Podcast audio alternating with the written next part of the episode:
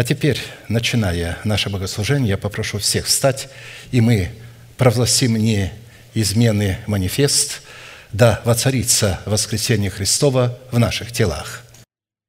Склоним наши головы в молитве.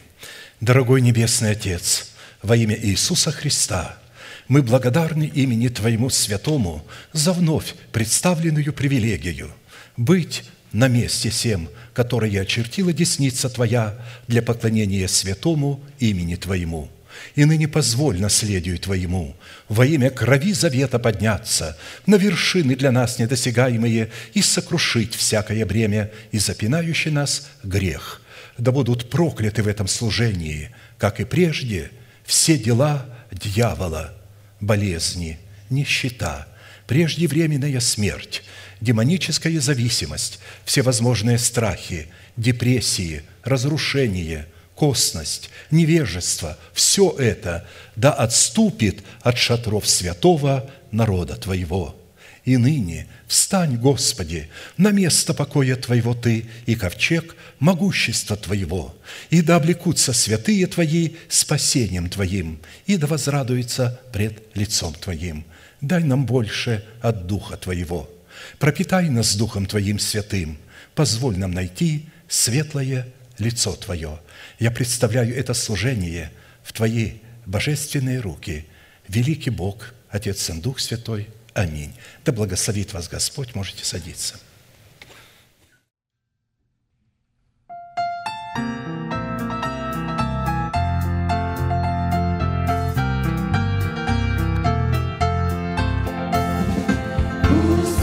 Иисус моим сердцем владеет, Быстро в чувствах лишен живет. Больше любви ведь никто не имеет, В нем лишь покой мое сердце найдет. Он озаботится, Он охранится, Рад и спаситель навек Он со мной. Он обещал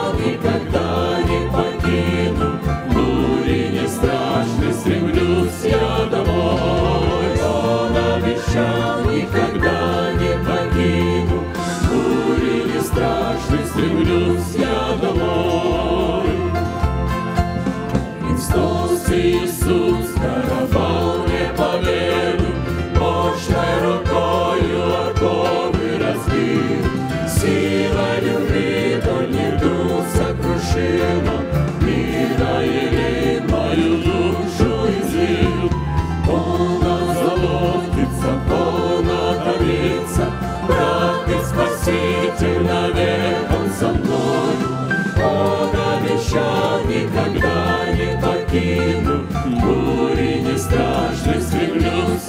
домой. Он обещал, никогда не покину, бури не страшны, стремлюсь я домой. душою славею, Он лишь один славы дух укрепит. Днем я поток очищения имею, Силу и радость в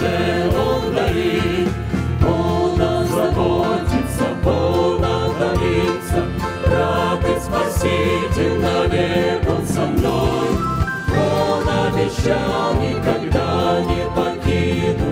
Бури не страшны, стремлюсь я домой. Он обещал, никогда не покину. Бури не страшны, стремлюсь я домой. Кончится трудно, сильнее святых.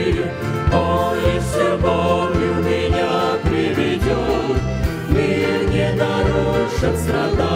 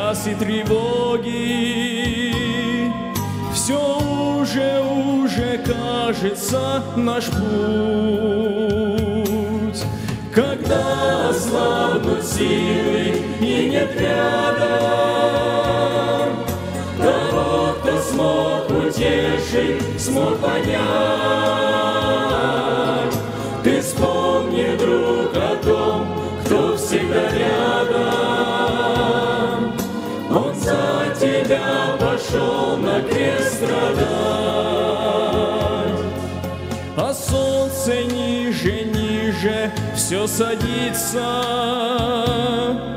Совсем к закату скоро уж придет.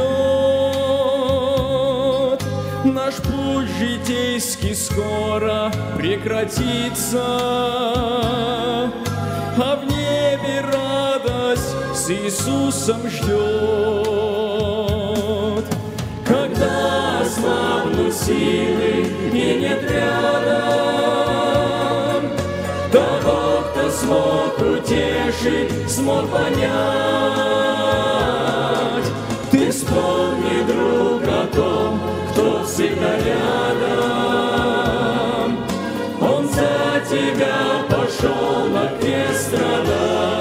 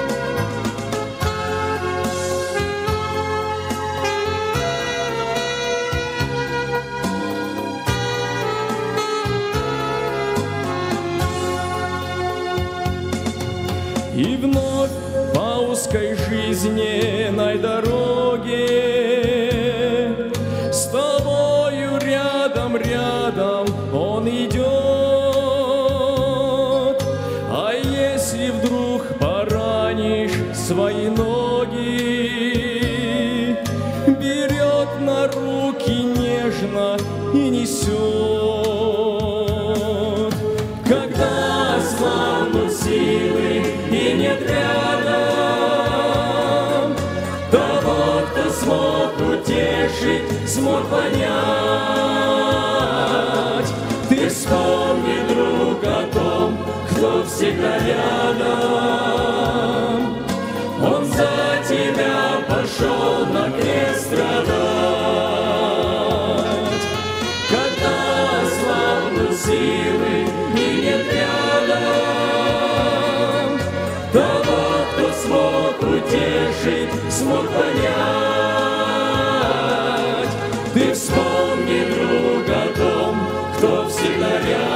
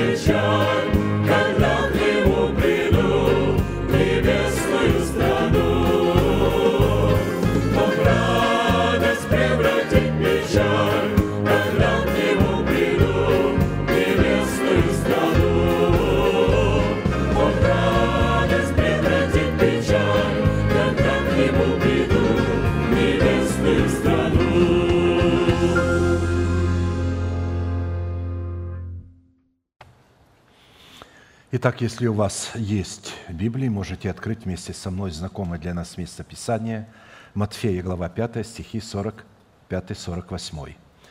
«Да будете сынами Отца вашего Небесного, ибо Он повелевает солнцу своему восходить над злыми и добрыми, и посылает дождь на праведных и неправедных. Итак, будьте совершенны, как совершен Отец ваш Небесный».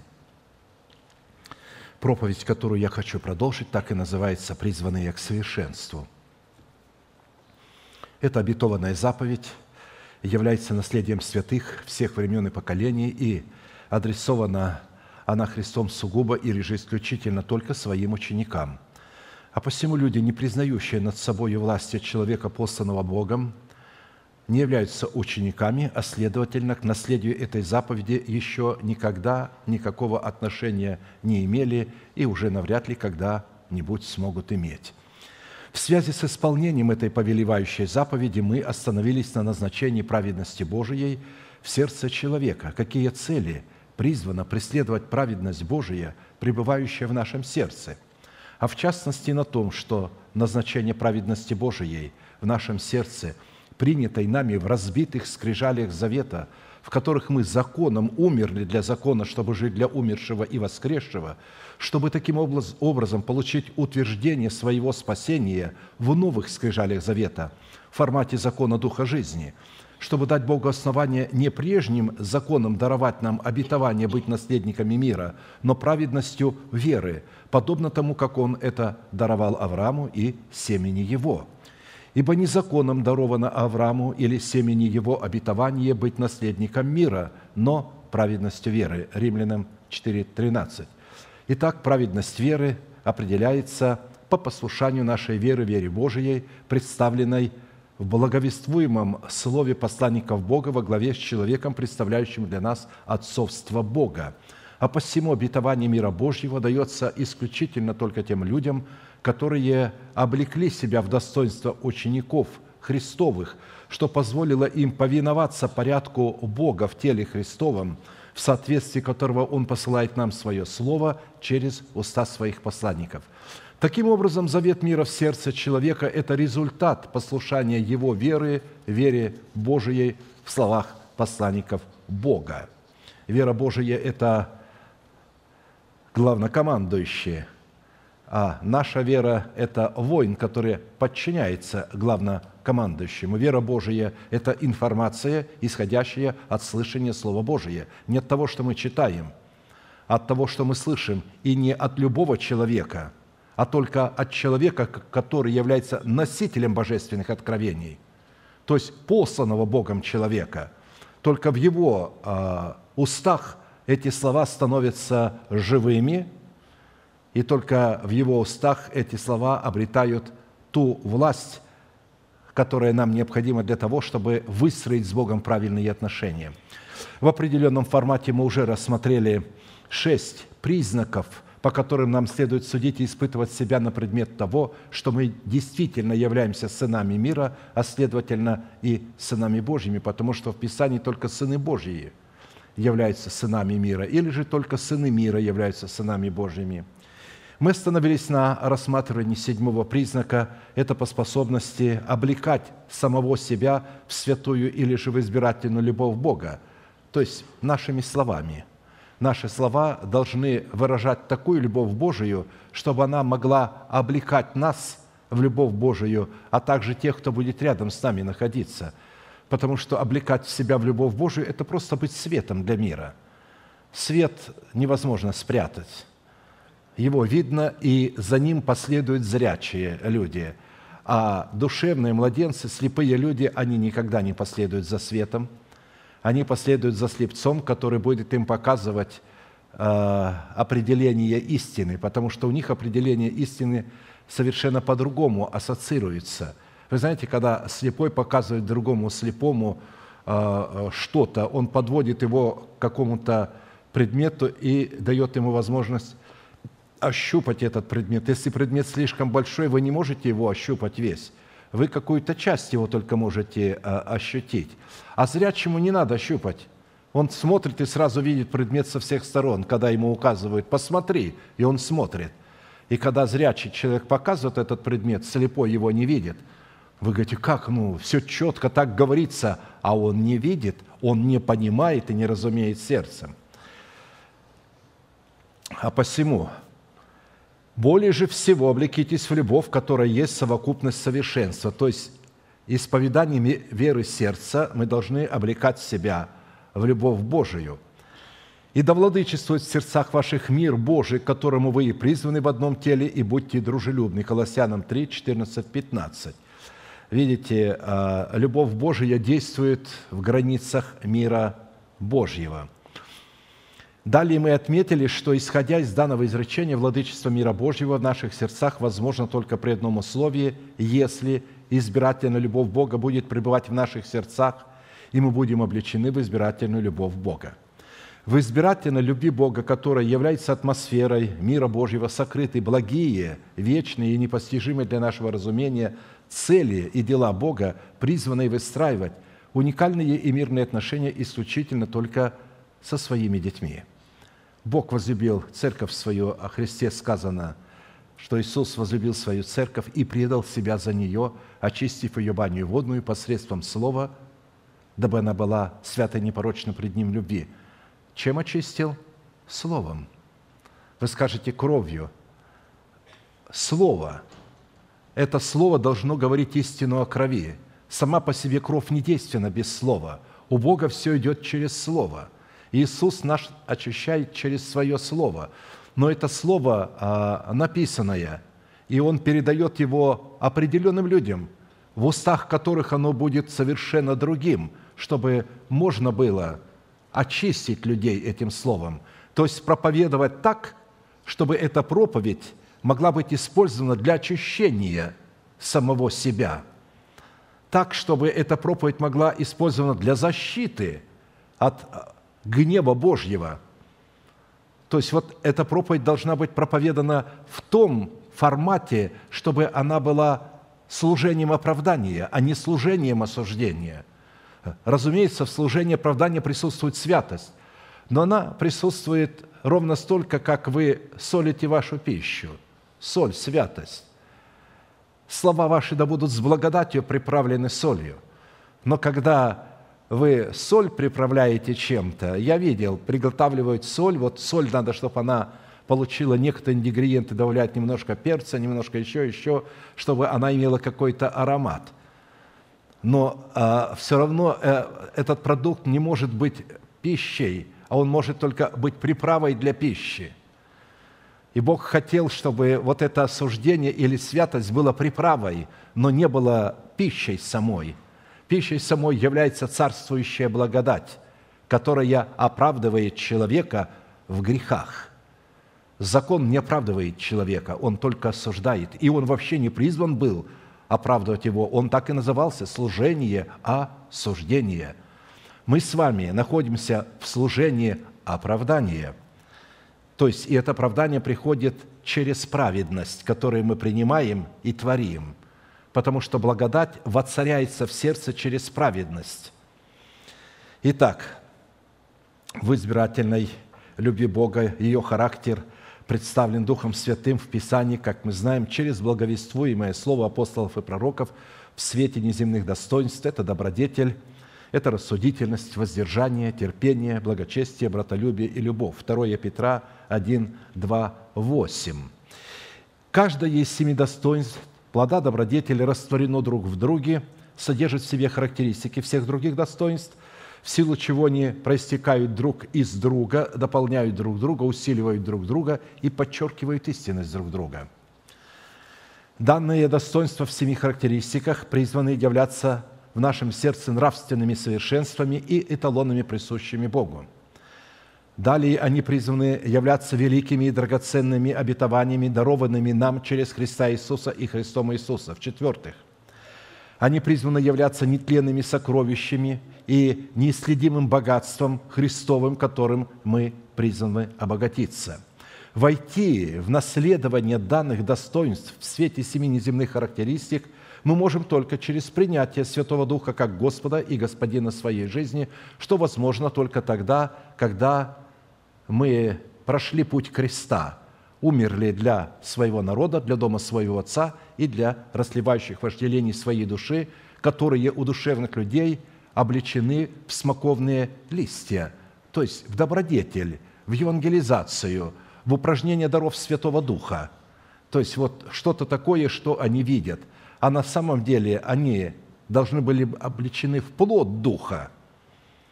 То есть вот то, что э, дает возможность, это в плод Духа мы должны облекаться, а не в дары Духа. Дары Духа не даны для того, чтобы в них одеваться. И потому что это от Бога приходит. Но Бог нам дает семя оправдания, через которое мы можем принести плод правды. И вот уже одежда должна быть из плода правды. Далее, средства, которые мы призваны задействовать для принятия Святого Духа как Господа и Господина своей жизни – это послушание нашей веры, вере Божией. Через наследование этих великих и драгоценных обетований в плоде своего Духа мы делаемся причастниками божеского естества, в силу чего исповедание веры нашего сердца становится равносильно по своим полномочиям словам, исходящим из уст Бога. В силу этого избирательная любовь Бога в формате семи неземных достоинств призвана – разрушить державу смерти в нашем теле и на ее месте воцарить воскресение Христова в наших телах и облечь наши тела в воскресение Христова в лице нашего нового человека. Совокупность совершенств избирательной любви Божией по отношению к семи достоинствам добродетели безусловно. И в отличие от толерантной и эгоистической любви человека, безусловность избирательной любви Божией в семи достоинствах добродетели – отличается тем, что она наделена палящей ревностью Бога, Его всеведением, Его абсолютной мудростью, которую никоим образом невозможно использовать в порочных, корыстных и эгоистических целях. Божья любовь не слепа, как толерантная любовь человека к человеку. Когда люди говорят, мы должны любить всех, якобы они в Писании нашли это, то это слепцы, потому что в Писании такого нет – это слепой человек может только такое найти в Писании. Зрячий человек всегда увидит, что Бог ненавидит ненавидящих Его и любит любящих Его. Итак, толерантная любовь человека к человеку используется в корыстных и эгоистических целях, а божественную любовь невозможно использовать, и она определяется в Писании – такими словами «Положи меня, как печать на сердце твое, как перстень на руку твою, ибо крепка, как смерть, любовь, люта, как преисподняя ревность, стрелы ее – стрелы огненные, а на пламень весьма сильный, большие воды не могут потушить любви, и реки не зальют ее. Если бы кто давал все богатство дома своего за любовь, то он был бы отвергнут с презрением. Песни песней 8, 6 – смерть, 6-7. То есть, обратите внимание, Божья любовь крепка, как смерть. Крепка, как смерть. Ничего в мире не существует более реального, чем смерть, крепость смерти. Люди этого мира, философы этого мира, они говорят так, все в мире относительно, одна смерть реальна – то есть они говорят, что мир не имеет реальности, кроме смерти, потому что реальность – это то, чем вы можете обладать. Если вы обладаете миллионами, и потом они вам не принадлежат, вы умираете. Следовательно, реальной только остается смерть, потому что вы ничего не можете с собой перенести. Но здесь говорится, что любовь крепка, как смерть, и имеется в виду не та смерть, о которой говорят люди – а та смерть, о которой говорит Писание. Смерть Христа, которой Он подписался, что любовь Божия очень крепкая. Я заплатил цену. Я умер за то, чтобы крепость любви Божией не осуждала вас, а защищала вас. А посему степень любви Божией определяется и познается по степени силы ненависти Божией к злу и злодеям, творящим зло. Ты возлюбил правду и возненавидел беззаконие. Речь идет о Христе, посему и помазал тебя Божий Бог твой елеем радости, боли соучастников твоих. Это место Писания относится также к каждому святому человеку, чтобы возлюбить носителей правды и возненавидеть носителей беззакония, потому что невозможно абстрактно любить те вещи, которые не работают вне программного устройства. Они себя проявляют только в сердце человека, которое является программным устройством. И за это программное устройство ведется война прямо на территории этого сердца между силами зла и силами добра. Они хотят обратить сердце человека к себе, потому что человек добровольно должен принять ту или другую сторону.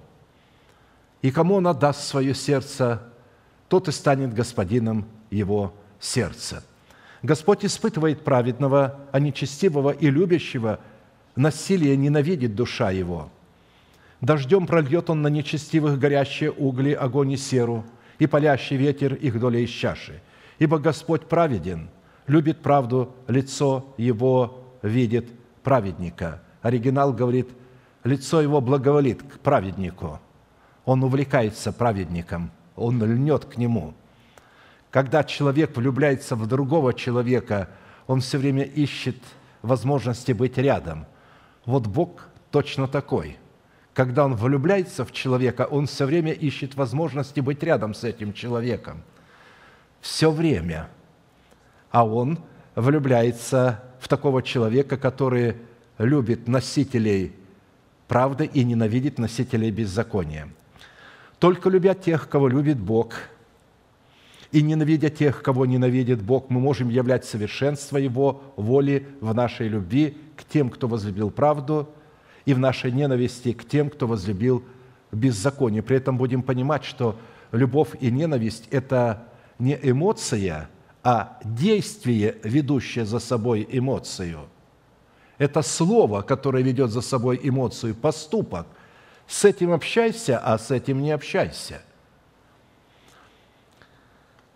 Избирательная любовь Бога по своей неизменной природе призвана провести нас в полноту возраста Христова – или же в совершенство, присущее нашему Небесному Отцу, чтобы мы могли светить светом своего солнца на праведных и неправедных и изливать свои дожди на праведных и неправедных, одним для благоволения, другим для наказания, учитывая при этом, что семь достоинств добродетели не имеют аналога в земном измерении человеческого лексикона ни в каких имеющихся словарях мира – Любовь Божия является основанием, стержнем и атмосферой нравственного и незыблемого закона, который раскрывает в сердце человека сущность Бога и Царства Небесного.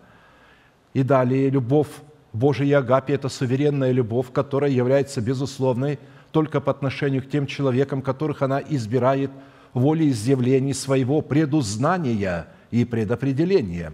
Ибо кого он предузнал – то есть, будучи вездесущим, пребывая в прошлом, настоящем и будущем, он рассматривает будущее как настоящее. И видя людей, которые услышат его истину и пойдут к нему навстречу, он узнал о них или же предузнал их заранее и предопределил, чтобы эти люди были подобными образу его сына, дабы сын его был первородным между многими братьями. Римлянам 8, 29. Благодаря своей суверенности избирательная любовь Бога никогда не нарушает суверенных прав в отношениях с теми человеками, которых она избирает. «Се стою у двери и стучу». То есть человек должен сам сделать решение и посвятить себя Богу. Открыть дверь – это посвятить себя Богу, сделать решение, от чего-то отказаться, что-то почитать за ссор, а что-то почитать за ценность очень многие люди не почитают за ценность истину Слова Божия. Для них ценностью являются все-таки материальные ценности. И когда постучится Господь, Он постучится в то сердце, которое сделало решение что для него богатством является истина Слова Божия, пребывающее век. И далее, любовь Божия никогда не позволяет нарушать суверенные права своих собственных границ, обусловленных палящей святостью. Мы в определенном формате уже рассмотрели проявление избирательной любви Бога в достоинствах добродетели, рассудительности, воздержания и терпения и остановились на рассматривании достоинства божественной любви в тайне ее величественного благочестия. И беспрекословно великое благочестие тайна Бог явился во плоти, оправдал себя в духе, показал себя ангелом, проповедан в народах, принят верою в мире, вознесся во славе. 1 Тимофея 3, 16. Бог явился во плоти каждого из нас. Здесь об этом речь идет. То, что Он принял плоть, это да – но то, что он принял плоть, никто не видел. Видела часть людей того времени. А Бог сделал так, что Он явился во плоти, что Его постоянно, на протяжении двух уже тысячелетий более, могут видеть все. Это святые Божьи, которые стали светом для мира. Вот в их плоти Он явился. Через них Он оправдал себя в духе – Через них он показал себя ангелом, дабы ныне соделалась известную начальством и властям на небесах многоразличная премудрость Божия. Видите, через церковь только они могут ангелы увидеть. Бог себя мог показать только через нас. Проповедан в народах. А как он? Он же не сам проповедует. Он проповедует через ваше исповедание и вашу жизнь, через ваш свет – потому что миссионеры мало могут что-либо сделать. Вот они поехали куда-то в одну местность, где-то что-то, и они думают, вот таким образом они распространяют Евангелие. Евангелие распространяется за счет того, когда мы являемся светом для мира. И тогда этот свет может быть виден очень далеко. Тогда Бог распоряжается лучами этого света.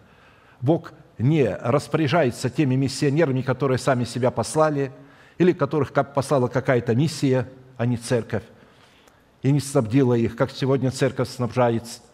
Иди, брат, проповедуй. Идут за свои средства, проповедуют. Это тьма. Тьма послала, и тьма пошла. Когда свет посылает, они молятся за него, снабжают его ресурсами, деньгами, и он отчитывается пред ними, и они молятся о нем. И постоянно наблюдают, чтобы не оскудевала у него сумма в его кармане для проповеди, не только для него, но чтобы еще и для других. Вот это вот называется свет, когда посылается. Но на самом деле Бог хотел, чтобы мы были светом там, где мы находимся. Именно по проявлению признаков благочестия призвана идентифицироваться подлинность любви Божией Агапи как в сердце человека, в его мыслях, в его поступках, в его манере одежды, которые не должны вызывать низких инстинктов противоположного пола. При этом мы отметили, что существует подлог благочестия, который противостоит в среде народа Божьего истинному проявлению благочестия, имеющий вид благочестия силы же его отрекшейся, таковых удаляйся, 2 Тимофея 3,5. Каким же образом им удается вид сохранять благочестие, чтобы скрыть то, что у них внутри находится – потому что я прочитал только первый стих, то есть стих вот этот 3.5, а там впереди написано, люди будут жестокие, сребролюбивые, наглые, надменные. Но как им удается все это скрывать под видом благочестия? Словами. То есть они слово используют не для того, чтобы выразить свои мысли, а для того, чтобы скрыть свои поганые мысли. Нам дано слово не скрывать наши мысли – а исповедовать наши мысли. А вот эти нечестивые люди, они скрывают свои мысли, выдавая себя не за то, кем они являются внутри. Они приписывают свое внутреннее состояние поганое помазанникам Бога, клевеща на них, пуская молву, и люди начинают на них так смотреть, а сами они вот имеют такой вид благочестия. Писание говорит, как мы видим, если мы не разорвем отношения с людьми, имеющими вид благочестия, и не будем от них удаляться, то они развратят наше благочестие, состоящее в наших добрых нравах. Чем развратят? Словами. Потому что мы откроем наши ушки и будем их слушать. Слово Божие говорит, посмотрите на Сына Божьего – Кто глух так, как раб мой, вестник мой, мною посланный? Ты слышал многое, но не замечал. Уши открыты были, но ты не слышал. Посмотрите, что он не слышал. Он не слышал клеветы на народ Божий. Сатана постоянно клевещет на каждого дитя Божье перед Богом, а Бог не слышит. Он закрыл свои уши. И когда сатана подходит, он ему показывает, омыт кровью Агнца. Это глухота, искупление. И когда кто-то говорит, а вы подумайте, вам сказали, но это чадо Божие. Да, нехороший поступок совершило это, это чадо Божие, но оно искупленное. И когда человек совершает нехороший поступок, совесть его начинает осуждать. Возможно, он уже отозвал свои слова и покаялся, а вы распространяете то, чего у Бога нет, только у дьявола есть. Тогда чьими служителями вы являетесь? Написано, мы должны не слушать их, уходить от них – а иначе мы унаследуем уготованную им погибель. В связи с этим фактором нам необходимо было ответить на четыре классических вопроса. Какими характеристиками Писание наделяет благочестие? Какое назначение призвано выполнять благочестие? Какие условия необходимо выполнить, чтобы сработать своим благоволением с благоволением Бога, потому что благочестие – это благоволение – и по каким признакам следует определять себя на предмет того, что наше благочестие действительно сотрудничает с благоволением Бога. В связи с этим фактором мы в определенном формате уже рассмотрели два признака вопроса четвертого, по которому следует определять себя на предмет того, что мы сработаем своим благочестием с благостью Бога и остановились на рассматривании третьего признака. Это по наличию того, что Господь является нашим пастырем. Поэтому следует определять, если Он наш пастырь, значит, наше благочестие, наше благоволение сработает с благоволением Бога. Потому что если я признаю Господа моим пастырем, Бог влюбляется в меня и являет мне свое благоволение, свою благодарность. Но вначале я являю Ему мое благоволение, мою благодарность, потому что признал Его моим пастырем. Он ждет, чтобы люди признали Его своим пастухом в лице тех людей, которых Он послал быть пастухами. Как послал меня Отец, так и я посылаю вас. И эти люди, которых Он послал, были апостолами. Они не были диаконами, они не были епископами, они не были пресвитерами, они были апостолами. Нужно это понять. Сегодня это достоинство отсутствует, почти что отсутствует, его почти что не слышно и нет в христианском мире. У них есть начальствующий епископ – а знаете еще, как в России называют их смотрящий епископ? А это смотрящий взято, знаете откуда? Смотрящими бывают криминальные авторитеты. И вот они оттуда, ну хотя бы взяли уже, ладно, из демократического лексикона, они взяли из криминального лексикона смотрящий епископ. Это криминальные лица есть вор главный, вот он смотрящий вот в этой области. Поэтому, дети Божьи, очнитесь и посмотрите, за кем вы следуетесь. И куда вы приходите? На собрание в Мавзолей, на какую-то ярмарку или в дом молитвы, где нужно трепетать, приготавливать сердце к слушанию с трепетом. Итак, Псалом Давида, 22.1.6. Господь пастырь мой, я ни в чем не буду нуждаться. Он покоит меня на злачных пашетях и водит меня к водам тихим. Подкрепляет душу мою, направляет меня на стези правды ради имени своего. Если я пойду и долиною смертной тени, не убоюсь зла, потому что ты со мною. Когда он говорит, если я пойду, это означает, что Дух Святой его поведет, потому что сам Давид никогда не ходил по своей инициативе – вот когда Дух Святой поведет его, он имеет в виду здесь, если Дух Святой поведет меня долиной смертной тени, я не убоюсь зла, и повел, и возведен Иисус был Духом в пустыню для искушения от дьявола. Это Дух Святой ведет иногда для искушения, чтобы в этом искушении испытать, как я часто говорю, когда горшечник сделал сосуд на своем станке из хорошей качественной глины, хороший сосуд, и поставил его сушить, высушил, но его нельзя использовать, его надо испытать. И его надо поместить в огонь на определенное время, на определенную температуру. И уже после этого он делается крепким, остывает, и теперь в него можно наливать жидкость и вино, и засыпать и зерно, все что угодно, и елей, и он будет его держать. И а, горшечник знает, что этот сосуд, а, для него необходим этот огонь, что он не погибнет в этом огне, что он станет в этом огне тем, для чего он предназначен. Мы не погибнем в огненном искушении, мы не погибнем при многих скорбях. Мы станем тем, кем мы предназначены быть Богом, светом для мира. Помните этот свет, как Гедеон сказал, «Видите, что я делаю? Возьмите глиняный кувшин и поместите туда свет, факелы. И когда я выйду, кувшин вынесу, и вы оттуда факел выну, и сделайте и вы, и кричите «Меч Господа и Гедеона». Вот это слово, но за словом следовал поступок. Там был глиняный кувшин, и там был свет, который мог сохраняться. Твой жезл и твой посох, они успокаивают меня. Ты приготовил предо мною трапезу, пищу, угощение в виду врагов моих. Умастил елеем голову мою, помазанием, властью. Потому что елей – это символ власти – чаша моя преисполнена. При этом символ власти, знаете, для кого елей? Не для людей, для ангелов.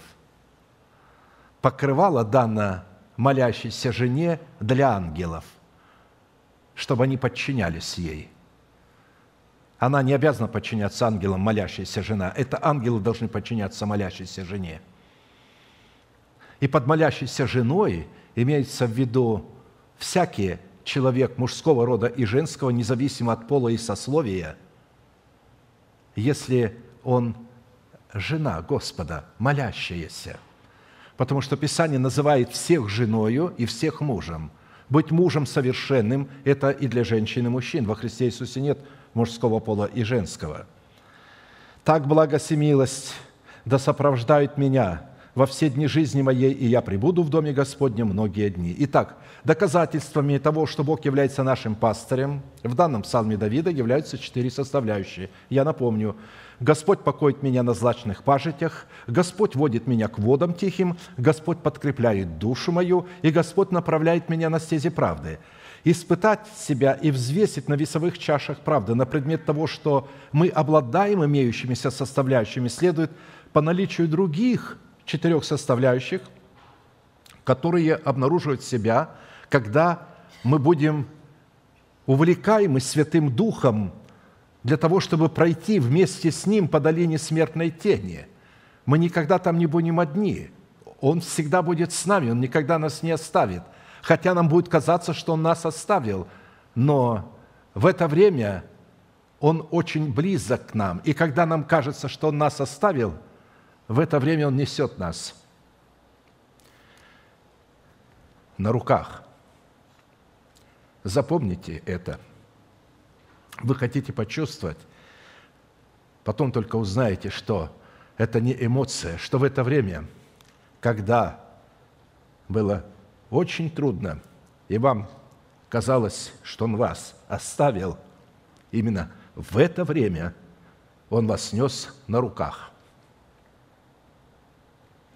Итак, мы не убоимся зла, потому что с нами идет Бог. Жезл и посох Бога будут успокаивать нас. Бог приготовил пред нами трапезу в виду врагов наших, и Бог умастил им елеем голову нашу, и чаша наша преисполнена. Вот по четырем этим составляющим следует определять, что мы имеем четыре составляющие выше – Итак, в определенном формате мы уже рассмотрели суть первых трех признаков в нашем сердце, которые являются доказательствами того, что Господь является нашим пастырем, и остановились на рассматривании четвертого признака в нашем сердце, который гласит «Господь направляет меня на стези правды». Мы на этом признаке задержимся больше, потому что в Писании а, о стезях правды говорится более двух тысяч мест. А вот где вот об этих трех выше меньше говорится, мало. Они все находятся друг в друге, и мы будем проповедовать больше о том, о чем больше написано в Писании. Поэтому на этой части, на этом признаке мы задержимся более. Мы остановились, как я сказал, на этом признаке «Господь направляет меня на стези правды». «Блажены, живущие в доме Твоем, они непрестанно будут восхвалять Тебя. Блажен человек, которого сила в Тебе и у которого в сердце стези направлены к Тебе». Псалом 83, 5, 6. Обратили внимание, как Господь направляет нас на стези правды – если у нас в сердце этих нет стезей, у Бога нет никакой возможности направлять нас на стези правды. Он направляет нас на те стези правды, которые уже у нас есть в сердце, которые мы поместили в сердце, кем для нас является Бог, что сделал для нас Бог и кем мы являемся для Бога. И когда мы это исповедуем, Он берет эти слова и направляет нас этими словами. Это означает, что данный человек водится Святым Духом – потому что невозможно направлять человека на стези правды против его воли, если он не разумеет и не отличает стези правды от стезей своего ума и от стезей нечестивых и беззаконных людей, поддерживающих нечестивых. Мы отметили, что сами по себе стези правды являются сетями Всевышнего, в то время как стези нечестивых – это их сети, в которые они улавливают неутвержденные души – Итак, на иврите стезя правды – это сеть правды, пути правды, пути Господни, горнила, очищающая от инородных вкраплений плоти. Это стези правды. Это шаг правды, это стопа правды, это след правды, это рост увеличения и приумножение на стезях правды, это превращение к телу Христову на стезях правды – в определенном формате мы уже рассмотрели ряд составляющих значений сетей правды, которые растворены друг в друге, находятся друг в друге и поддерживают друг друга, и определяют истинность друг друга. Следующее свойство сетей правды, которое мы рассмотрим сегодня, в значении сетей правды определяется в сердце человека его призванием. Его призванием. Когда же перестал учить, сказал Симону – то есть речь идет об апостоле Петре. «Отплыви на глубину и закиньте сети свои для лова». Симон сказал ему в ответ, «Наставник, мы трудились всю ночь и ничего не поймали, но по слову твоему закину сеть». Сделав это, они поймали великое множество рыбы, и даже сеть у них не прорывалась. И дали знак товарищам, находившимся на другой лодке, чтобы пришли помочь им. И пришли и наполнили обе лодки, так что они начинали тонуть две лодки начинали тонуть от одного заброса сети. Всю ночь забрасывали, ни единой рыбки не поймали. А по слову Господа столько поймали, что еле вытащили сети, когда стали из сети в лодку, видят, что лодку заполнили, а сеть полная. Дали знак, чтобы другая лодка подплыла. Товарищи, которые ловили те, и их лодку заполнили – и лодки стали уже тонуть, а, а рыба все еще остается. От этого лова рыб, ими пойманных, то есть Петр припал к ногам, увидев это коленем Иисуса, и сказал, «Выйди, выйди от меня, Господи, потому что я человек грешный». Ибо ужас объял его и всех бывших с ним – то есть сверхъестественный ужас. Не удивление, а сверхъестественный ужас. Потому что они поняли, что это Бог находится здесь.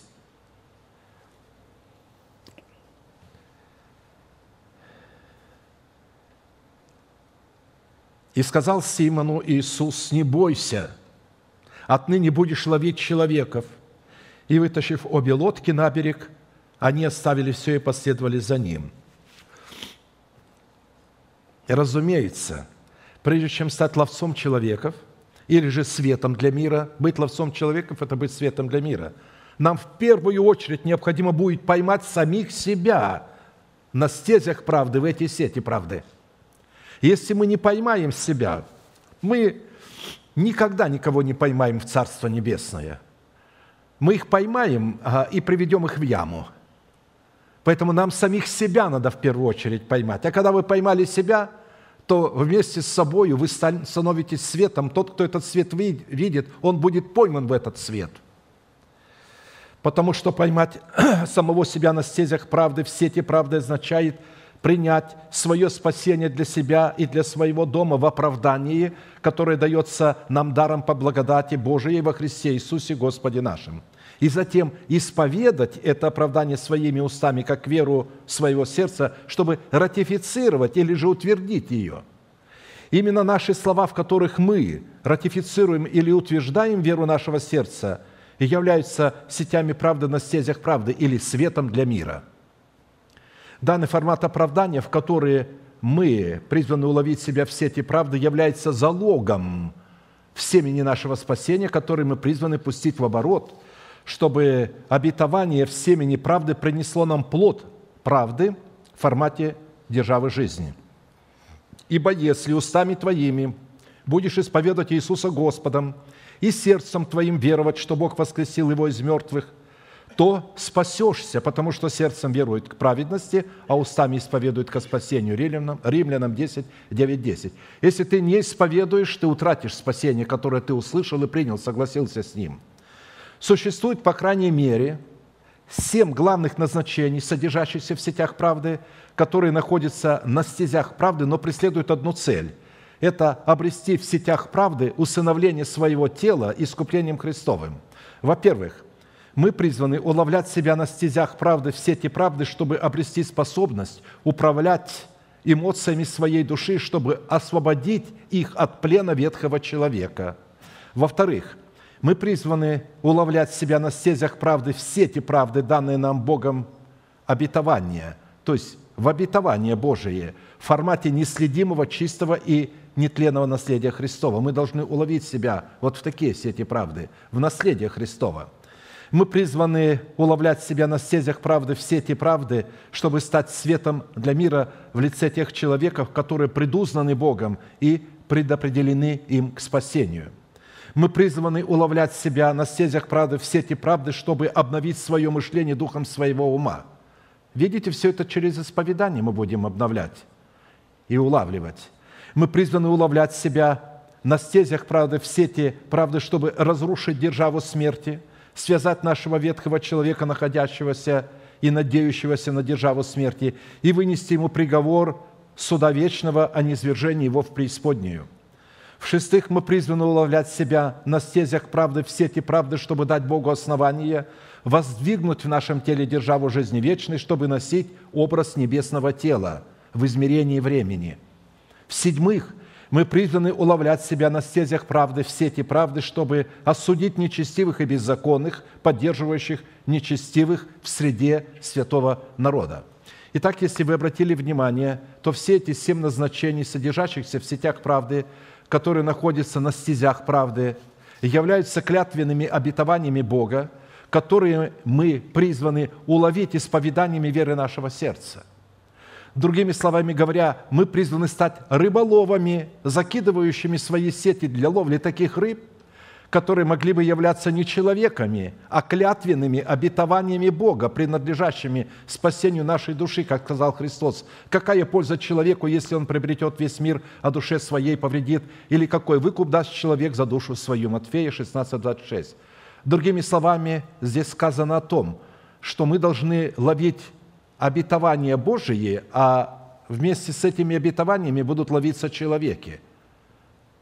То есть обетование Божие, а вместе с ними будут ловиться человеки. Когда Христос говорит, я сделаю вас ловцами человеков, то нужно понять, что речь не идет не о человеках, а об обетованиях. Вы ловите обетование, и эти человеки являются частью этого обетования, потому что вы становитесь светом для мира – а посему для того, чтобы быть ловцами человеков, необходимо, еще раз повторяю, прежде стать ловцом клятвенных обетований Бога, которые содержат в себе главные цели, поставленные для нас Богом. Например, чтобы стать ловцом человеков, необходимо прежде облечься во все оружие света. А чтобы облечься в оружие света, необходимо крестом Господа Иисуса умереть для своего народа, для дома своего Отца и для расливающих вожделений своей души, которые, как я сказал, мы часто облекаем в призвание евангелизации, а нашим призванием является усыновление нашего тела искуплением Христовым. В аллегориях и притчах Писания образом стезей правды является поток живой воды, текущей из-под порога храма на восток, в котором весьма много рыбы, которые представлены во множестве всяких обетований. А образом сетей правды на стезях правды является исповедание веры сердца, в которой мы призваны поймать обетования, связанные с преддверием нашей надежды, чтобы дать Богу основание усыновить наше тело искуплением Христовым. Потом привел он меня обратно к дверям храма, и вот из-под порога храма течет вода на восток, ибо храм стоял лицом на восток – я буду зачитывать, а вы имеете в виду, что речь идет о нашем с вами теле. Лицо на восток вашего тела. И вода из-под правого бока храма по, юж, по, юж, да, по южную сторону жертвенника.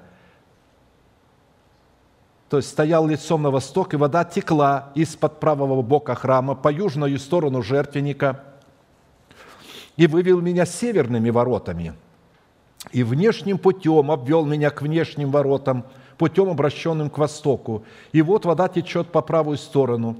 Когда тот муж пошел на восток, то в руке держал шнур и отмерил тысячу локтей и повел меня по воде. Воды было по лодыжку. И еще отмерил тысячу и повел меня по воде. Воды было по колено.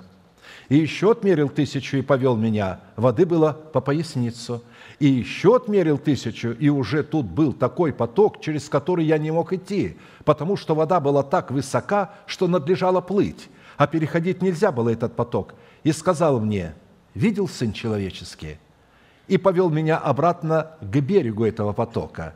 То есть вот с этой глубины прямо по потоку повел его к берегу. И когда я пришел назад вместе с тем, кто показывал ему на берегах потока, много было дерев по ту и другую сторону, а до этого он их не видел.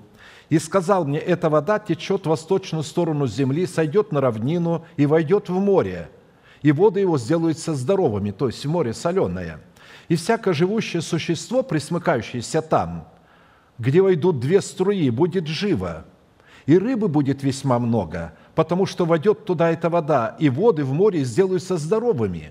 И куда войдет этот поток, все будет живо там и будут стоять подле него рыболовы от Янгади до Иглаима, будут закидывать сети. Рыба будет в своем виде, как в большом море. Рыбы будет весьма много. Иезекииля 47, 1, 10. Это видение э, удивительное. Разумеется, ну, не о рыбах же Бог вел речь, чтобы ловили, а об обетованиях Божиих. А посему, чтобы понять последовательность действий, происходящих в храме, которые были показаны пророку Иезекиилю, нам необходимо будет в первую очередь обнаружить себя в храме тела Христова, чтобы иметь законное основание рассматривать последовательность этих действий в храме нашего тела. Потому что эти действия будут происходить в нашем теле при условии, если мы будем причастниками тела Христова. Потому что храмом Божьим, повторяю, и мы это уже знаем, которое было показано пророку Иезекиилю в формате аллегории – является домом Бога, который находится в слиянии трех измерений на высоте небес, в святилище, которым является тело Христова в лице невесты Агнца или избранного Богом остатка, и тело человека, имеющего причастие к этому остатку со смиренным и сокрушенным духом.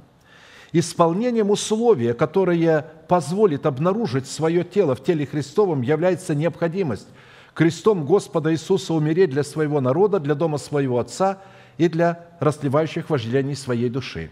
Апостол Павел, стремясь найти или обнаружить себя во Христе Иисусе, то есть в Его теле, отказался от всего того, что является нашим преимуществом ради превосходства познания Христа Иисуса. Но что для меня было преимуществом, то ради Христа я почел читою.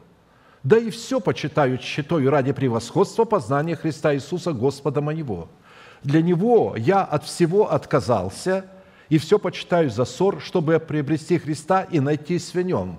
То есть, чтобы поймать себя в сети эти, найтись, поймать. Не со своей праведностью, которая от закона, но с тою, которая через веру во Христа с праведностью от Бога по вере». То есть видите, как мы должны ловить веру. Не, не в то, что мы сделали, а то, что Бог для нас сделал, чтобы познать Его и силу воскресения Его и участие в страданиях Его, сообразуясь смерти Его, чтобы достигнуть воскресения мертвых. Филиппийцам 3, 7, 10. Итак, чтобы нам обнаружить в своем теле воскресение Христова в достоинстве державы жизни, нам прежде необходимо будет приобрести Христа и найтись в нем, или же обнаружить себя в нем, поймать себя в эту сеть не со своей праведностью, которая от закона, но с той, которая через веру во Христа с праведностью от Бога по вере. Следует обратить внимание, что речь идет о степени нашего посвящения, той цели, которую поставил для нас Бог – которое состоит в том, чтобы приобрести Христа и найтись в нем, что на практике означает воцарить воскресение Христова в своем теле и облечь свое тело воскресения Христова. Практически в рассматриваемом нами видении о храме, которое было показано пророку Иезекиилю, в формате некой аллегории, сокрыт процесс совлечения ветхого человека с делами его, процесс обновления нашего мышления духом нашего ума и процесс – воцарение в нашем теле нового человека и обличение нашего тела в нового человека. Итак, начальная фраза. «Потом привел он меня обратно к дверям храма, отсылает нас от дверей храма к комнатам священников, откуда он его привел к этим дверям, обращенных к северу, где на краю запада они должны были варить жертву за преступление и жертву за грех, после чего пророк вновь приведен был к дверям храма. И повел он меня тем ходом, который сбоку ворот, к священным комнатам для священников, обращенным к северу. И вот там одно место на краю запада. И сказал мне, это место, где священники должны варить жертву за преступление и жертву за грех, где должны печь хлебное приношение, не вынося его на внешний двор для освящения народа. И вывел меня на внешний двор, и провел меня по четырем углам двора, и вот в каждом углу двора еще двор – во всех четырех углах двора были покрытые дворы в 40 локтей длины и 30 ширины, одной меры во всех четырех углах. И кругом всех их четырех стены, а у стен сделаны очаги кругом. И сказал мне, вот поварни, в которых служители храма варят жертвы народные. Отсюда следует, что прежде чем мы будем приведены к дверям храма своего тела, обращенным к востоку, чтобы получить откровение о предназначении будущего для храма нашего тела, нам необходимо будет на стороне комнат, обращенных к северу, на краю запада, сварить жертву за свое преступление и за свой грех на внутреннем дворе и сварить затем народные жертвы на стороне стен четырех углов на внешнем дворе храма. По сути дела, речь идет о совлечении ветхого человека с делами его. В имеющемся видении процесс совлечения ветхого человека – начинается с хода, ведущего от ворот, обращенных к северу, к одному месту на краю запада, где священники варят жертву за преступление и жертву за грех для освящения народа. Несмотря на то, что последовательность этого процесса начинается от разрушения в нашем теле державы смерти до воздвижения державы жизни и обнаруживает себя в различных откровениях Писания, он покрыт некой священной тайной, о которой от вечных времен было умалчено – Существует большая разница между жертвой за грех и преступление, возносимое на огне жертвенника, и жертвой за грех и преступление, сваренной на огне в медном котле. Обычно мы с вами всегда разбирали и рассматривали только жертвы, которые приносились на жертвенники и сжигались на огне. А здесь мы встречаемся с жертвой, которая варится на огне в медном котле. Жертва за грех и преступление – возносимая на огне жертвенника, являлась жертвой всесожжения, которая полностью выполняла и восполняла алканье и жажду святости Бога. А вот жертва за грех и преступление, сваренная на огне в медном жертвеннике, восполняла не алканье и жажду Бога, а алканье и жажду святости человека, в которой он утверждал себя в статусе святыни Господней. Потому что вареное мясо съедал сам человек, который приносил – Видите, эта жертва была для человека. В то время, есть такое местописание, Захария 14, 20, 21, в то время даже на конских уборах, это когда воцарится держава жизни, И написано, в то время даже на конских уборах будет начертана святыня Господня, и котлы в доме Господнем будут как жертвенные чаши перед алтарем. И все котлы в Иерусалиме и Иудее будут святынею Господа Саваофа. И будут приходить все приносящие жертву и брать их, и варить в них, и не будет более ни одного хананея в доме Господа Саваофа в тот день. Захария 14, 20, 21. Для евреев того времени это было понятно. Для нас – так как редко проповедники касаются жертв, которые варятся в медном котле, а все время говорят только о жертвеннике, на котором сжигаются жертвы, то для нас, конечно, это не совсем понятно, и нужно будет разъяснять. Прежде чем варить жертву в медном котле, ее заколали перед дверями скинии собрания или храма, и сыны Ароновы кропили кровью ее на жертвенник со всех сторон. Из жертвы вынимался тук с почками и печенью, и священник все это сжигал на жертвеннике. После этого жертву можно было варить в медном котле. И вот это то, что будет в медном котле, ты мог все съедать. Ну, оттуда, разумеется, ты должен дать еще часть и для священника. Если кто приносит жертву из кос, пусть представит ее пред Господа и возложит руку свою на голову ее, и заколет ее пред скинию собрания, и покропят сыны Аароновы кровью ее на жертвенник со всех сторон, и принесет из нее в приношение в жертву тук, покрывающий внутренности, и весь тук, который на внутренностях, и обе почки и тук, которые на них, которые на стегнах, и сальник, который на печени с почками он отделит. Это сожжет священник на жертвеннике – это пища огня, приятное благоухание Господу. Весь тук Господу – это постановление вечное в роды ваши. Во всех жилищах ваших никакого тука, никакой крови не ешьте». То есть я прочитал это место Писания, чтобы мы поняли, что прежде чем варить жертву, нужно было отделить тук, то есть внутренний жир, тук называется, почки, сальник, печень, а, то есть и все это сжечь на жертвеннике, а также кровью окропить жертвенник, и только потом поместить жертву в медный котел. Нарушение последовательности такого порядка являлось оскорблением Бога и великим грехом пред Богом. Сыновья же Илии были люди негодные, они не знали Господа, и долго священников в отношении к народу. Когда кто приносил жертву, отрок священнический, во время варения мяса, приходил с вилкой в руке своей и опускал ее в котел. Видите, здесь говорится о жертве, которая варилась. Или в кастрюлю, или на сковородку, или в горшок. И что вынет вилка, то брал себе священник. Так поступали они со всеми израильтянами, приходившими туда селом. Даже прежде, нежели сжигали тук, приходил отрок священнический и говорил приносившему жертву, дай мясо на жаркое священнику.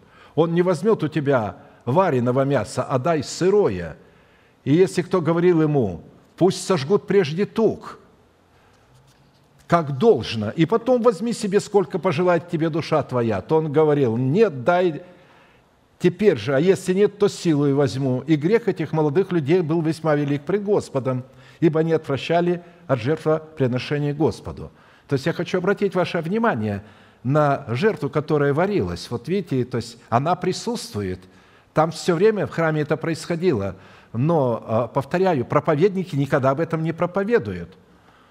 Потому что для того, чтобы установить тело и искуплением Христовым, необходима вот эта жертва. Та тоже должна, но вот без этой ничего не произойдет, без жертвы, которая будет твориться в медном котле – Причина, по которой запрещалось съесть кровь, тук, почки и печень чистого животного, а тем более, когда это животное отделялось для жертвоприношения, состояла в том, кровь жертвенного животного, который окропля... которой окроплялся жертвенник со всех сторон, очищала душу от греха. Душа тела в крови, и я назначил ее вам для жертвенника, чтобы очищать ваши души. Ибо кровь вся душу очищает, всякий, кто будет есть ее, истребится» тук жертвенного животного с почками и печенью, сжигаемый на жертвеннике, посвящали человека на служение Богу. Посвятить себя на служение Богу – это истинную креста Христова отделить себя от своего народа, вот как тук отделялся, потому что тук – это помазание. Помазание – это собственность Бога, то, что Бог помазал, Его собственность. Вот мы с вами являемся собственностью Бога, Бог нас отделяет – и поэтому мы должны понять, что такое тук отделенный. Это посвящение самого себя Богу. То есть вы отделяете себя от чего? От своего народа, от дома своего отца и от своей душевной жизни, чтобы умереть для своего народа, для дома своего отца и для своей душевной жизни. И облеки Аарона в священной одежды, и помажь его, и освети его, чтобы он был священником мне, и сынов его приведи, и одень их в хитоны, и помажь их, как помазал ты отца их, чтобы они были священниками мне, и помазание их посвятит их, вечное священство в роды их, то есть отделит их.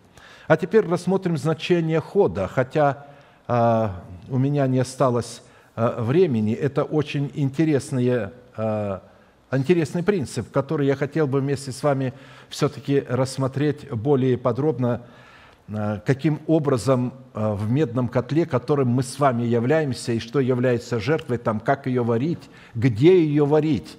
Есть место на краю запада, внутренний двор, это только для священников, где они варят за свой грех, за свое преступление. Есть внешний двор, где они уже варят эту жертву в котлах, в четырех углах, крытые э, дворы в четырех углах, э, то есть 40 локтей длины и 30 ширины, и они крытые, и они там варят жертвы народные на внешнем дворе. И только потом оттуда ходом он приводит его к дверям, обращенным к востоку. И только потом начинается откровение – о том, каким образом облекать себя в нового человека или воскресение. А до этого вот здесь все эти вещи будут показывать, как совлекать в себя ветхого человека и как обновлять свой ум. Мы сейчас склоним наши головы, кому невозможно наши, то есть наши колени, кому невозможно наши головы, будем молиться, и все желающие бросить вызов тем страстям и похотям, тому греху, которым мы связаны, или тем страхам, которые смущают нас. Будем молиться, потому что у Бога достаточно силы, чтобы защитить нас и привести нас к живому потоку, облечь нас в жизнь. Аминь. Будем молиться. Мы ждем вас на этом месте. Да благословит вас Господь прийти к алтарю, чтобы получить полную свободу. Аминь.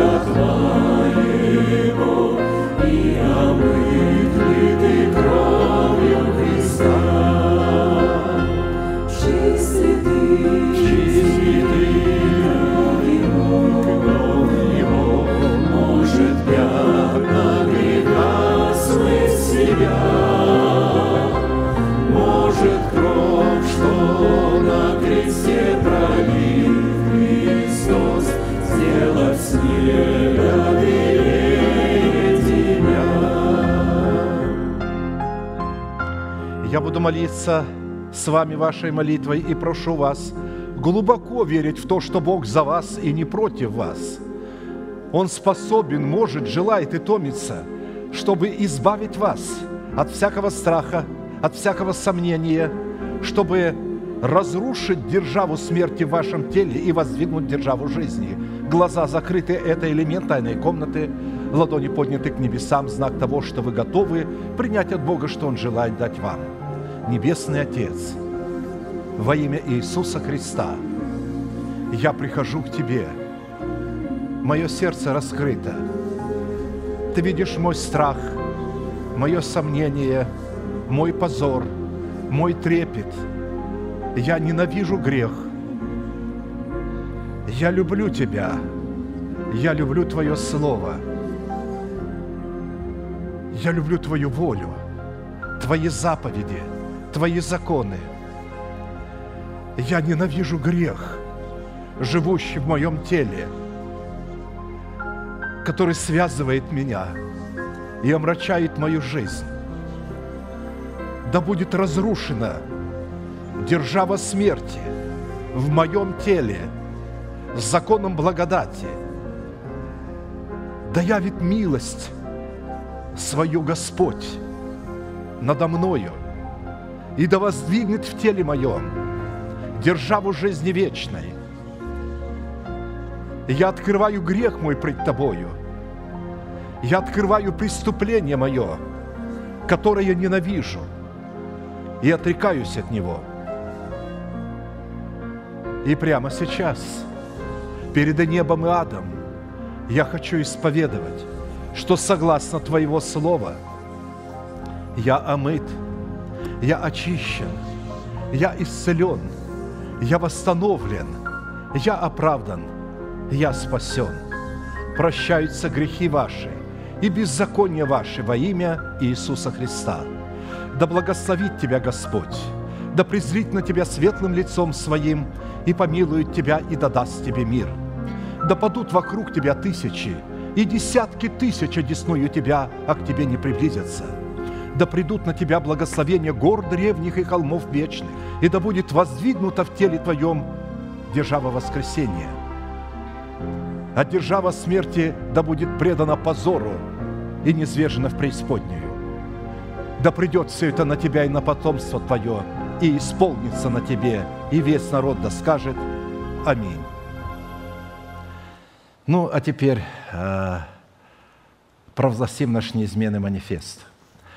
Могущему же соблюсти нас от падения и поставить пред славою Своею непорочными в радости, единому, премудрому Богу, Спасителю нашему, через Иисуса Христа, Господа нашего, слава и величие, сила и власть, прежде всех веков, ныне и во все веки. Аминь.